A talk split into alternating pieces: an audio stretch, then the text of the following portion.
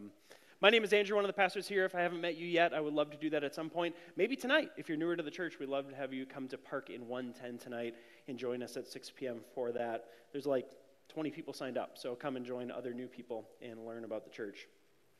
We're going to continue our sermon series on the idea of authenticity this morning. Authenticity, what it means for us to walk with Jesus in an authentic, life giving, real, genuine way. And to do that, I want to read Romans chapter 12 and we're going to look at Romans chapter 12 as kind of our guide for authenticity, and we'll pull in a few other verses as we go. But I want to have you stand and follow along as I read Romans chapter 12 to get us started. Romans chapter 12, it's on page 947 in the Pew Bible.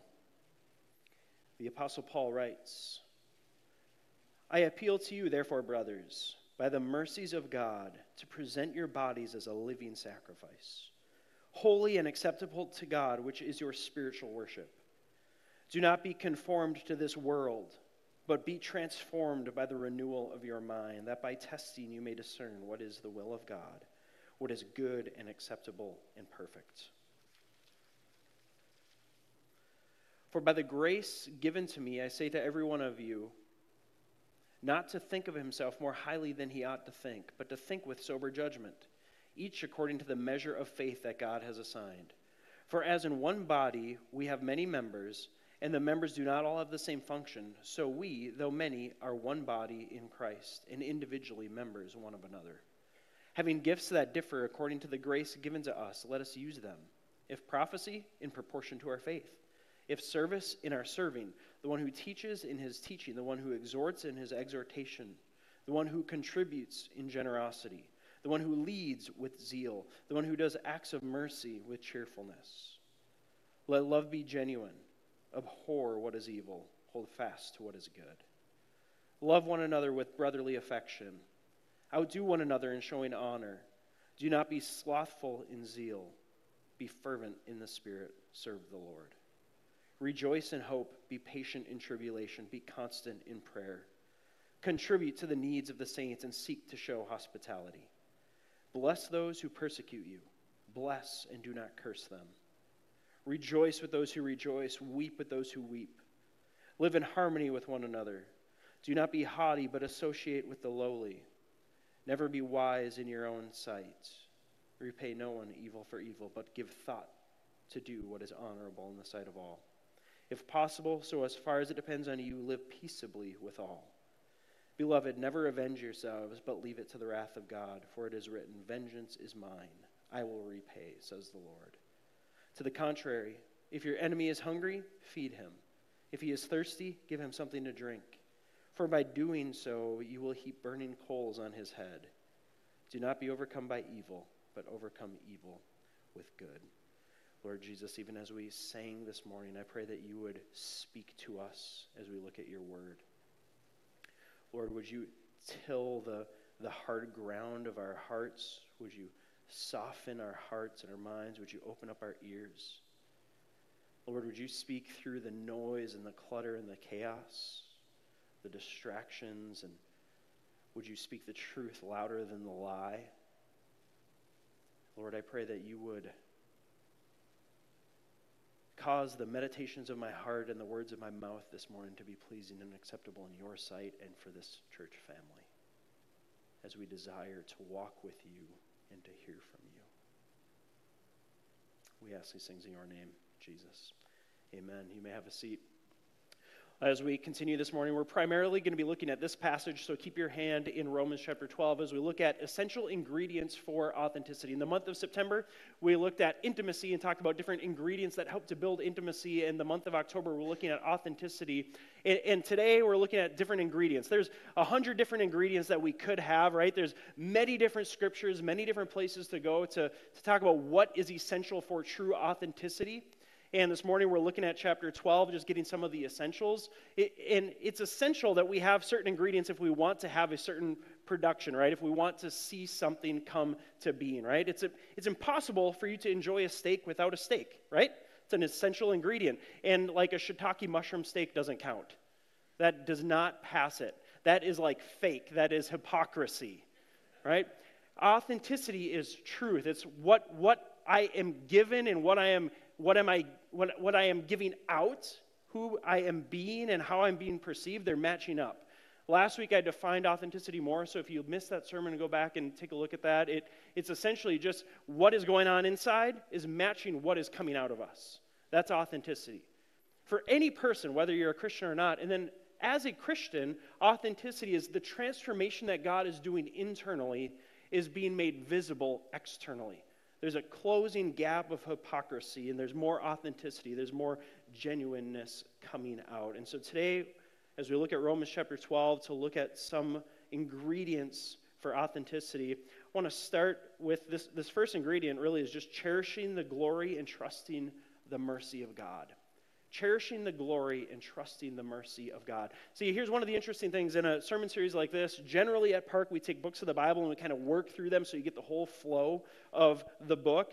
This fall, we're not doing that. We're kind of cherry picking different passages. And so this morning, I cherry picked Romans chapter 12. How many chapters come before Romans chapter 12? 11. Thank you. We have a math whiz out here. 11 chapters that we have not talked about as a church. And so it is kind of weird to just jump into this chapter, right, and start looking at it. And so I just want to remind you that the first 11 chapters of Romans, the whole context leading up to where we are, what it's about. It's about cherishing the glory of God and trusting the mercy of God. Or you could change the word mercy even to grace or to compassion or to kindness. This entire book is about the church, the people of God, learning to cherish God's glory, his surpassing worth and greatness, and then also trusting his love for us, his mercy and his grace. And, and it's important to keep that in mind because look at chapter 12, verse 1. He says, I appeal to you, therefore, brothers. Some of your Bible translations, therefore, is the first word in Romans chapter 1. And those of you who are newer to the Bible, anytime you see the word therefore, you should figure out what it's there for. Right? Some of you have heard that a hundred times. You're like, I'm so sick of that joke. I get it. I know. I'm sorry to make it. But others of you are newer to the Bible. And when you see the word therefore, it's an indicator that the things that come before that are really important for the point that is about to be made. And so when we jump into Romans chapter 12, verse 1, and it says therefore, we have to pause and say, what is the therefore? And, and I don't have time to summarize the first 11 well, I don't I have time to summarize the first 11 chapters. I don't have time to go through the first 11 chapters. And to summarize it for you, it's all about cherishing the glory and trusting the mercy of God. Let me give you a few verses. Oftentimes, this is, uh, some of you have heard of the Romans Road. It's like an evangelism track going through the book of Romans. Some of these verses are from that. Um, some of them are just verses that are really important for us to kind of capture the theme of Romans as we come into chapter 12. Romans chapter 3, verses 23 through 20, 24 says, For all have sinned and fallen short of the glory of God. Keep in mind the glory of God. We need to cherish his glory, his worth, his otherness. And all, all of us, we have sinned and fallen short of his glory. But we are justified by his grace as a gift through the redemption that is in Christ Jesus. Romans 5 8 God shows his love for us so that while we were still sinners, Christ died for us. Do you trust that? The mercy, the goodness, the grace, the love of God. Not that he died for you because you were cleaning yourselves up and bettering yourself and, and, and, and, learning to live your life the way that he wants you to live your life, but while you were yet sinners, Christ died for you. Romans 8 1 says there is no condemnation for those in Christ Jesus. Condemnation is so loud in our culture, and probably in your own voice, in your own heart. And think about cancel culture. We do that to ourselves, other people do it to us. We, we condemn ourselves because we keep dealing with the same pattern of sin, or we feel the condemnation of other people because we don't quite fit into their, their expectations of what it looks like to be holy, or we experience the condemnation of the enemy. The Bible teaches that the devil is an accuser. And here's what it teaches about God and the people of God who are in Christ. Romans 8 1, there's no condemnation for those who are in Christ Jesus. That's, that's a foundational ingredient for us growing in authenticity with God, is knowing that if we're in Him, there's no condemnation. There, there may be and there will be correction along the path, but there's not condemnation. And then Romans 8, 31 through 39, this is really essential for us growing in authenticity, and I'll just summarize it with this. Paul essentially asks the question what can separate us from the love of God? And he answers it with nothing. Nothing. If you're in Christ Jesus, nothing can separate you from the love of God. So, the, the whole thrust of Romans chapter 1 through 11, and I would say the whole thrust of the Bible is for us to understand the glory, the worth, the majesty of God, and then His mercy, grace, and love for us, His covenant keeping with us, His people. That's the entire story of the Bible. And it's Romans 1 through 11, which leads us into Romans 12. David Benner, in his book, The Gift of Being Yourself, says God's love has nothing to do with your behavior. Neither your faithlessness nor your faithfulness alters divine, divine love. Like the Father's love in the parable of the prodigal son, divine love is absolutely unconditional, unlimited, and unimaginably extravagant. Isn't that good news for us this morning? Divine love is not altered by your faithfulness. That doesn't mean God loves you more when you're doing well. Nor is it altered by your faithlessness. God loves you less when you're not doing well. Now, in the parable of the prodigal son, like in order for the prodigal son to receive the gracious, loving, forgiving, merciful love of his father, he had to return and come back home, right? But the father's love for that son didn't change at all based off of his poor decisions and his running. He was there, ready, willing to open up his arms, embrace his son, and shower him with love. This is essential for you and I to, to understand and to grasp and to grow in if we want to authentically walk with God. We have to remember that, that God is worthy, He is other, He is holy. We need to cherish who He is as we learn who He is and experience who He is. But then we also have to trust his heart of mercy and goodness and kindness and grace. Leads to the second ingredient, which isn't in Romans 12. I promise we're going to get into Romans 12 and kind of dig apart this passage. But the second ingredient, which I can't skip over, is confession and repentance. I talked about this more last week, so I'm not going to spend a ton of time here. But it's, it's so essential that you and I keep in mind as we desire to grow in authenticity with God and other people that confession and repentance are key. 1 John 1 8 through 10 says, If we say we have no sin, we deceive ourselves, and the truth is not in us. If we confess our sin, he is faithful and just to forgive our sins and cleanse us from all unrighteousness. If we say we have not sinned, we make him a liar and his word is not in us. Last week, and, in kind of giving us the foundation and the invitation to authenticity, I, I, I said that I, I fear sometimes we're good at suppressing our sin and not so much at confessing our sin. And we see a lot of evidence of sin suppression in church communities and just in communities in general. And this passage is inviting us into a deeper level of confession. And it's not just the surface level confession, which we're going to talk about as we go this morning. Authenticity requires deep soul work that produces real, scary, vulnerable confession. It's not just like when you join the little small group and it's prayer time. And, and I'm not saying you should confess everything in every setting, right? But we all know the experience. You join a small group or you're in a little accountability group, right? And it's like, hey, what do you guys need prayer for? Oh, you falling short. Uh, I, I'm struggling with my devotional life. Okay, we'll pray for that. Really? That's the worst thing you got going on? Come on. And so I think we're good at suppressing. And I'm going to give you some example of this as we go. But just to keep in mind that these essential ingredients as we pick up momentum this morning, talking about authenticity, that confession is key. And confession is removing the mask. It's admitting what's really going on below the surface, and it's absolutely essential for authenticity. If, if we don't learn what's going on below the surface and start to reveal it and start to bring it into the light, bringing the darkness into the light, we grow in hypocrisy and fakeness image management, and sin management. So we need to grow in confession. Romans chapter 2, verse 4 says, Do you presume on the riches of his kindness and forbearance and patience, not knowing that God's kindness is meant to lead you to repentance? Repentance is trusting the kindness and mercy of God and then aligning with His word, His will, and His ways. Repentance is saying, what I'm doing, what I'm thinking, what I'm acting upon, what I'm believing is destructive and wrong, and I want to turn from that, and I want to believe truth. I want to live truth. I want to accept truth. It's the act of confessing what's really going on and then saying, I, I, I want to change my ways, I want to change my beliefs. So these two go hand in hand, and I think it's important for us to keep in mind that God's kindness leads us to repentance. Sometimes in his kindness, he corrects, he confronts, he challenges. I think oftentimes in the church world, though, we, we, we think of like, I can't tell you how many times I've met with people who are struggling with a sin pattern, and this has happened a handful of times. They've confessed to me their, their sin problem, and I'm like, thanks for sharing. And then I just kind of sit with it, and I'm like, you know God loves you and He's for you, and His grace has been extended to you in Jesus, right? And they're like, I know, but what? you can get mad at me. Like, are you mad that I did that? I'm like, oh, God's for you. He loves you. And, and I've been on the receiving end of that too, and it's so frustrating. You're like, I did wrong, discipline me. And, and sometimes, yes, there's correction, there's discipline.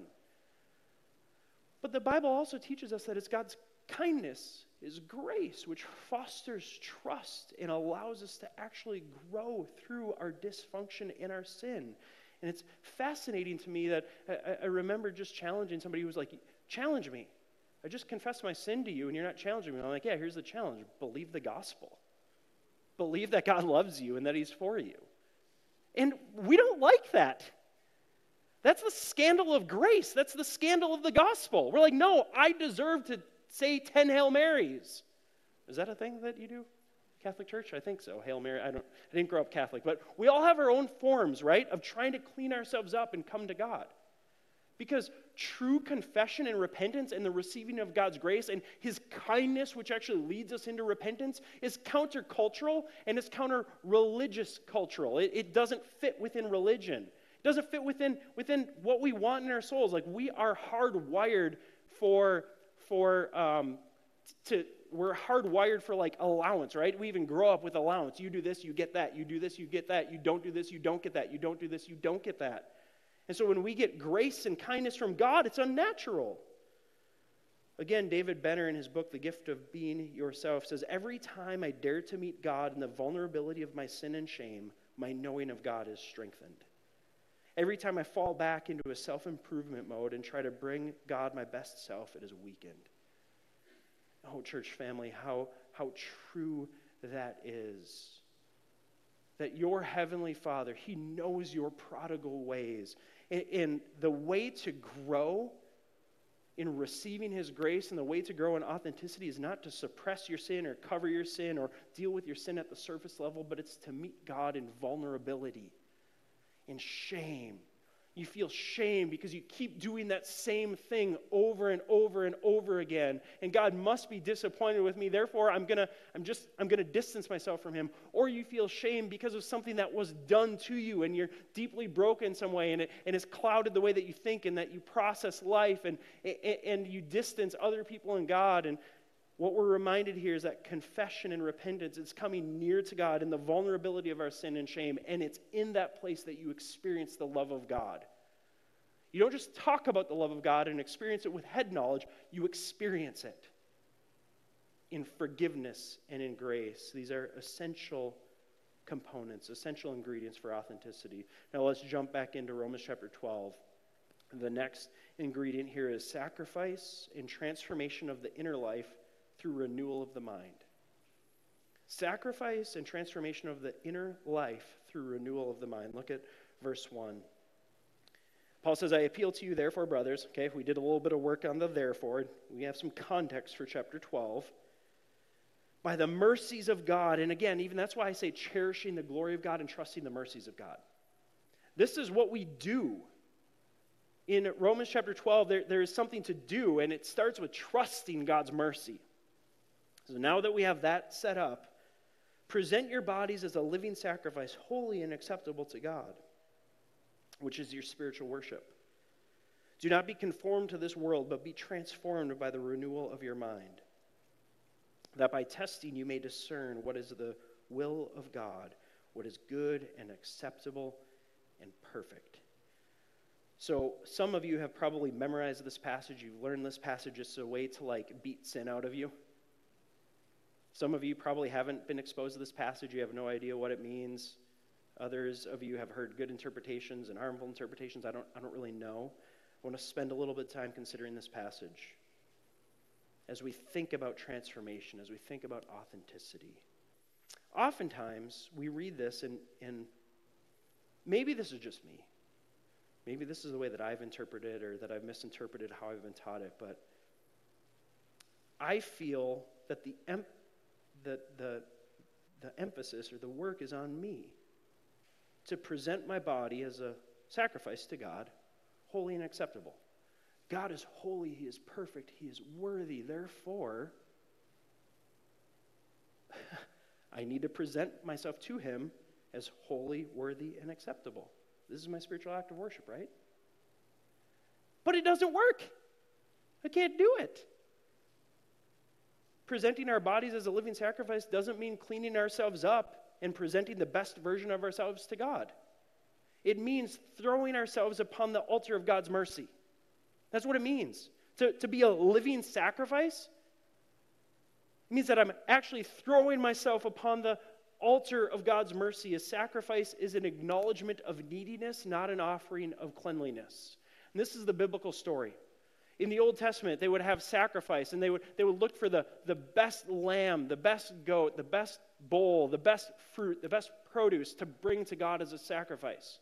And so there was this idea of bringing something clean before God because that's an acceptable worship. But if you know the biblical storyline, it didn't work.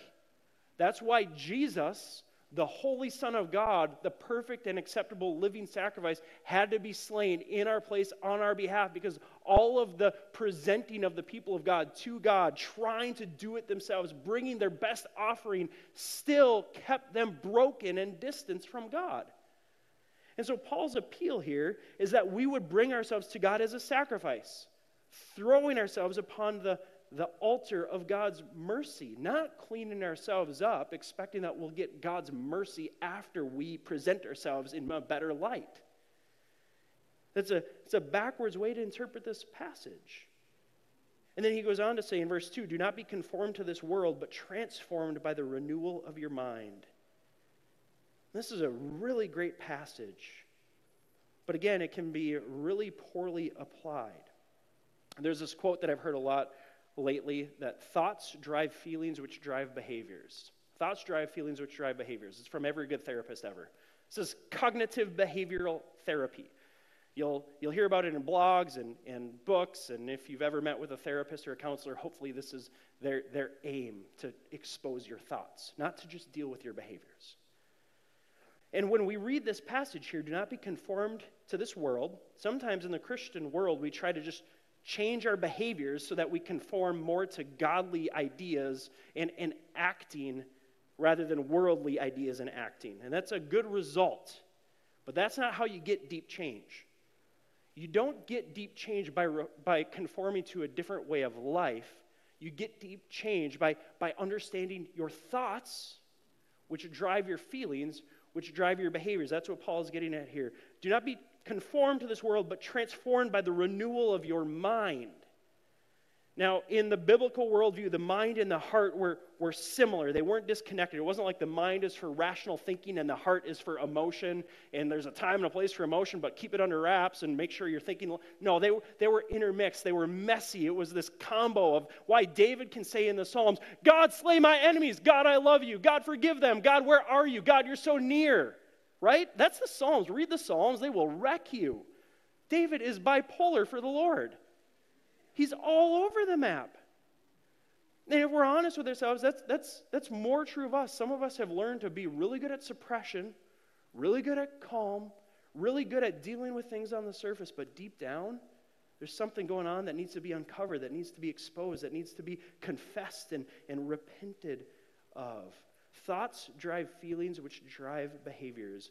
I think too often our religious teachings and our systems work to change our behaviors and or they work to suppress our feelings without addressing the thought pattern and sometimes we address uh, some people like more of the theological heady type of people are like no i always talk about the truth well sometimes we meet in an emotion with a theological fact or a bible verse without understanding the emotion right we actually don't deal with the person's thought we just subscribe a bible verse to the thought or to the feeling without understanding the thought I want to explain this to you and show this to you with an example. But before I do, for those of you who are like, well, so now you're just quoting therapists, cognitive behavioral therapists, yeah.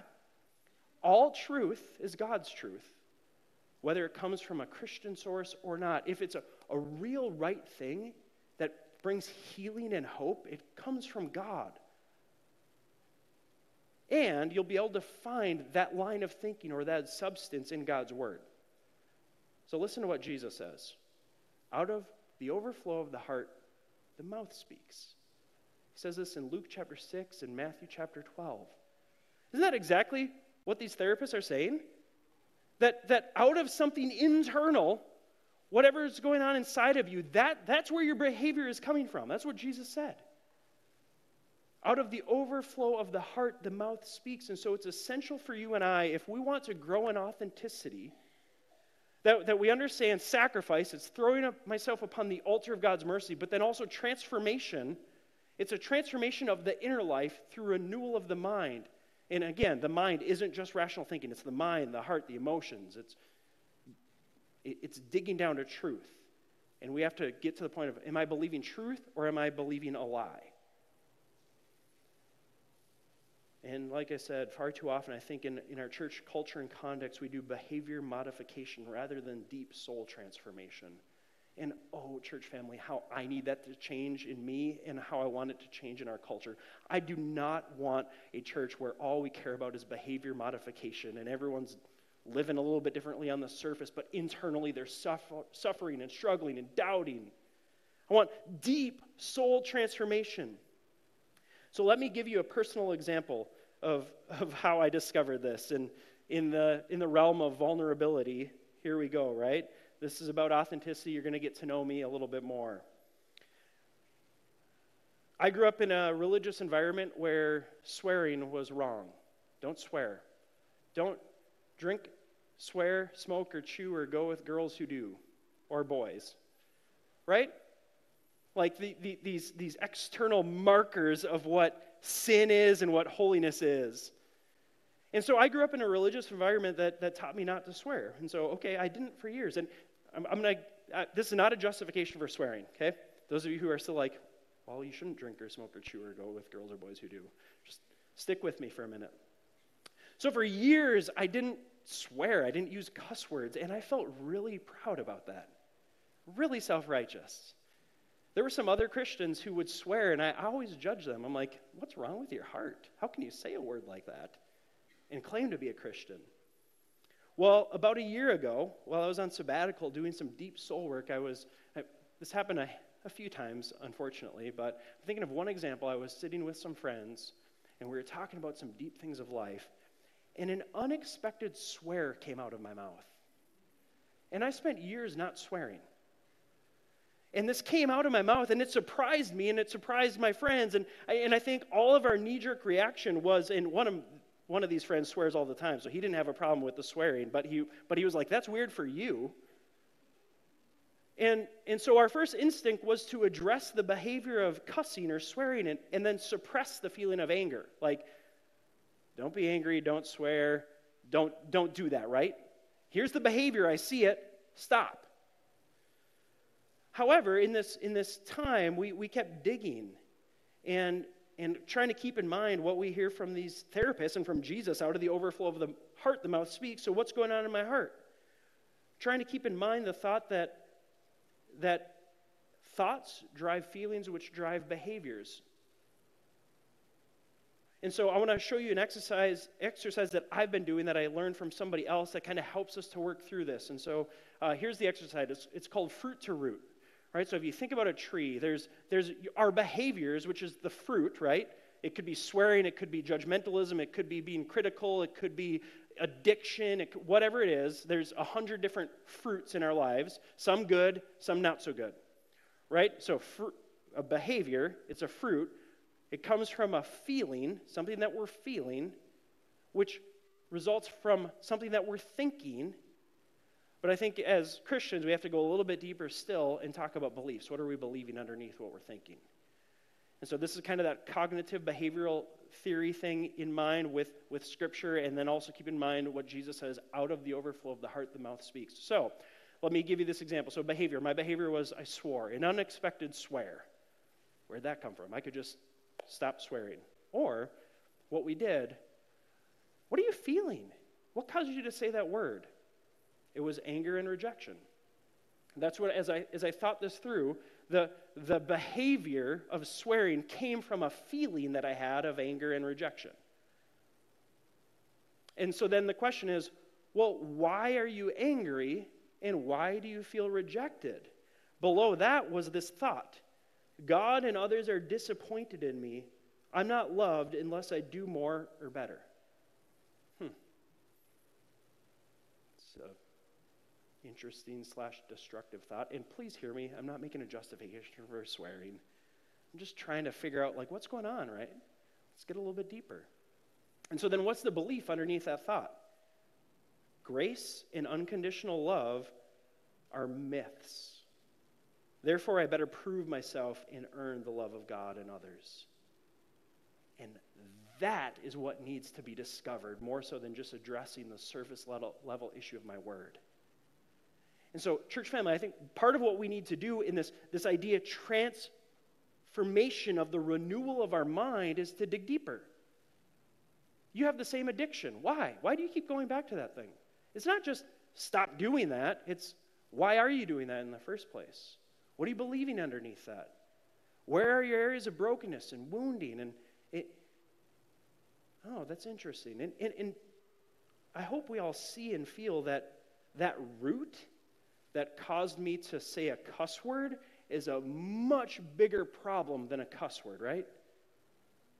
I had to repent of my lack of unbelief that God actually isn't gracious and doesn't love me unconditionally, but God only loves me if I do better or more, or if I prove it. Like that is a, that is a much bigger issue for the state of my soul. And this inward transformation of the heart and the mind, it will lead to outward transformation or to nonconformity to the world and to conformity to Christ. Like, like Paul is saying here, do not be conformed to this world. So, whatever your image of being conformed to the world or being conformed to Jesus is, if you want to actually get there, it has to start with this internal heart work where God is transforming us inwardly. Those of you who think swearing is a problem, the only way to not swear is to do the heart. Well, some of you are just disciplined enough you cannot do it, but, but your, your heart issues are going to come out in other ways right? And so, but if swearing is an issue, is a problem, the only way you're going to address it is by drilling down deeper and doing the heart soul work. If it's something else for you, addiction, criticism, judgmentalism, insecurity, doubt, whatever it is, start asking those questions. What am I feeling when this happens? Why am I feeling that way? What am I believing about God or myself or other people that is causing me to, to think and to feel and to act in that way? And that's where transformation comes from. That's what Paul is drilling down into here. He's not saying just put on a face and try harder and be more religious. And so, church family, I want to invite you with me on this journey. It's scary, it's revealing. Isn't it much better to have just to think that your pastor doesn't swear? If you're a person who doesn't like swearing. But if you're a person who likes swearing, you're like, awesome, I like this guy. See, it's so subjective, right? And some of you are like, that's nothing. I wish you would tell me more. Well, I'm not going to tell you more. I'll tell other people more, not you. Right? It's so subjective. And so, you and I, we need to enter into this journey together where we're taking off the mask, where we're trusting, where we're cherishing the glory of God and trusting His mercy, where we're building trust with one another, and we're able to know one another deeply and know God.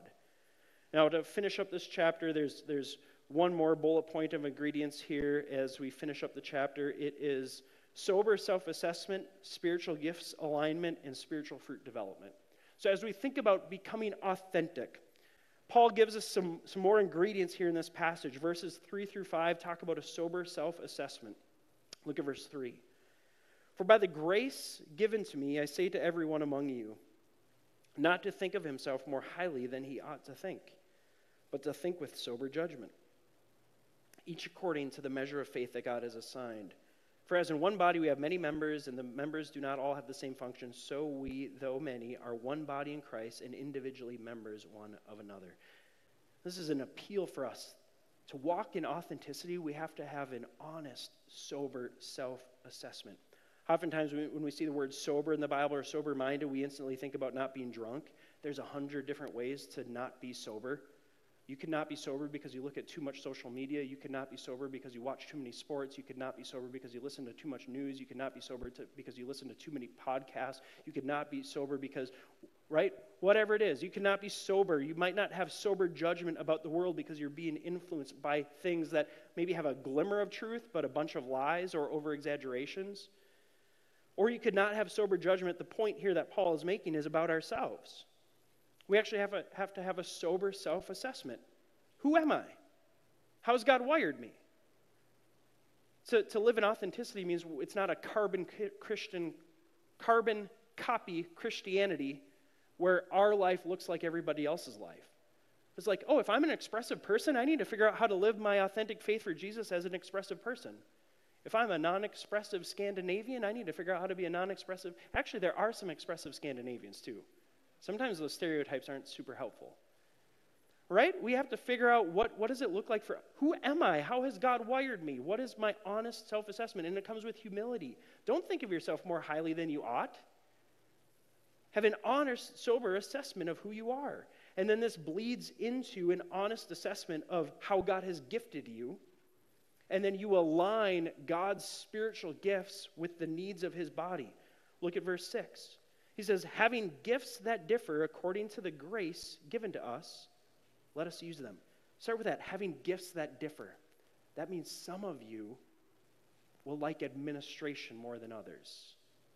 That means some of you will like leadership more than others. That means some of you will care more about mercy and compassion, like, the, like giving people who are struggling with real things in life, giving them real meaningful help. It means some of you will care more about that than other people. Some of you will care more about teaching, and some of you don't care about teaching at all. You just want to go hit the streets and build relationships. This is good. Authenticity requires us keeping in mind that these gifts differ, as it says in verse 6, having gifts that differ in accordance to the grace given us, and then let us use them. So, if we want to walk in authenticity, we have to figure out what are our gifts? How has God wired me? And then how do I use them for the glory of God, the good of my church, and the advancement of the gospel? And he gives us some examples. If prophecy, in proportion to our faith. If service, in our serving. The one who teaches in his teaching, the one who exhorts in his exhortation, the one who contributes in his generosity, the one who leads with zeal, the one who does acts of mercy with cheerfulness. Here's the news none of you can be all those things. Amen? You don't have to be. And authenticity requires us understanding and getting to know who we are, how God has wired us, how God has gifted us, and then it's using that for the glory of God and the church community. And this, this means that how God has gifted us, we, uh, we ought to be operating how, out of how God has gifted us more so than out of guilt, right? So when Linda stands up here and says, We need a few people on the connections team, if you're like, ah, I'm a huge introvert and I don't smile very often, maybe you shouldn't be on the connection team, and that's fine. Maybe that's God's sanctification plan for you, and maybe you should be, but, right? Some of you have the gift of serving. You're the people who do all the things. Keep doing that. I'm not that person. If you catch me, I'm not that. Doesn't that sound terrible to say? My pastor's not a servant. If you, I, I will, if it's required, I will go down into the kitchen and cut bagels if that's what the church needs but I will shrivel up and die inside. and, and so, God, I think, to be authentic and to, to be a healthy community, it means we're all kind of finding the thing that we're more gifted at, and we're spending the majority of our time there serving the body in those areas. And we're all different, and this is good. And then the last point here is spiritual fruit development. And so part of our authenticity, it's, it's understanding our spiritual gift and bringing that in alignment with God. But then also it's the character development. It's, it's the spiritual fruit, right? The Bible in the New Testament particularly talks about spiritual gifts and spiritual fruit. Next week we're going to look at Galatians chapter 5, which talks about spiritual fruit. This is a way of living, it's a way of thinking, it's a way of it's a it's a character change. And so, as we're transformed from the inside out, as we grow in authenticity, there's this transformation of what we do, but also how we do it. And so, look at the end of the chapter here. Paul says, Let love be genuine, abhor what is evil, hold fast to what is good. Love one another with brotherly affection, outdo one another in showing honor. Do not be slothful in zeal, be fervent in spirit, serve the Lord. Rejoice in hope, be patient in tribulation, be constant in prayer, contribute to the needs of the saints, and seek to show hospitality. Bless those who persecute you, bless and do not curse them. Rejoice with those who rejoice, and weep with those who weep. Live in harmony with one another. Do not be haughty, but associate with the lowly. Never be wise in your own eyes. Repay no one evil for evil, but give thought to what you do. But give thought to do what is honorable in the sight of all. If possible, so far as it depends on you, live peaceably with all. Beloved, never avenge yourselves, but leave it to the wrath of God, for it is written, Vengeance is mine, I will repay, says the Lord. To the contrary, if your enemy is hungry, feed him. If he is thirsty, give him something to drink, for by doing so, you will heap burning coals on his head. Do not be overcome by evil, but overcome evil with good. An authentic Christian life is one that is increasingly becoming like that externally. This is, this is our, our internal thoughts towards others is becoming more genuinely loving and compassionate and patient. And the way that we deal with others, increasingly, the, the internal transformation in our soul is being observed by others externally. This is what it means to be authentically whole and Christian. Now, let me ask you how many of you perfectly check off all of verses 9 through 21? None of us. None of us, because we are in a process of learning what it means to, to, to live as a sacrifice before God and to have our minds and our hearts inwardly transformed so that our external behavior matches the internal work. And so this morning, as we wrap up, I want to point us back to the gospel that Jesus is the most most authentic human being and God follower and Son of God imaginable. And so we are swept up in Him. His righteousness has been given to us. As we close this morning and transition to communion, I just want you to flip a few pages to the left and look at Romans chapter 3. when you're tempted to beat yourself up for not being genuinely loving, or when you're tempted to get really proud because you genuinely were loving, keep in mind the gospel call. Romans chapter 3, verse 10 says, As it is written, None is righteous, no, not one. No one understands. No one seeks God. All have turned aside. Together they have become worthless. No one does good, not even one. Jump down to verse 23. It says, For all have sinned and fall short of the glory of God and are justified by his grace as a gift through the redemption that is in Christ Jesus, whom God put forward as a propitiation by his blood to be received by faith. This was to show God's righteousness because in his divine forbearance he has passed over former sins. It was to show his righteousness that at the present time, so that he might be just and the justifier of the one who has faith in Jesus. So as you come to the table this morning, as the band comes up and leads us in some closing songs as we reflect on the gospel, you come to the table being reminded that God put forward as a propitiation by his own blood to be received by faith his son, Jesus Christ. That's what these elements are here to remind us of. That it's only in Jesus that we become authentically whole that He has taken up residence in our lives and He is now producing something in us and through us that we could never produce on our own. So, this morning, as you take the elements, as you eat the bread, representative of Jesus' body given for you, and as you drink the cup, representing His blood shed for you, like consciously try to, try to contemplate that, that He is in me the hope of glory, transforming me, making me new. Let me pray, and then you're welcome to visit the stations whenever you feel led and ready. Jesus, I thank you for who you are. I thank you that you are the perfect righteousness, the spotless lamb, the once and for all sacrifice. Lord, may we come to the table this morning grateful for the authentically whole Christian, holy life that you lived. And then may we receive you as we desire to be transformed by you. Pray these things in your name. Amen.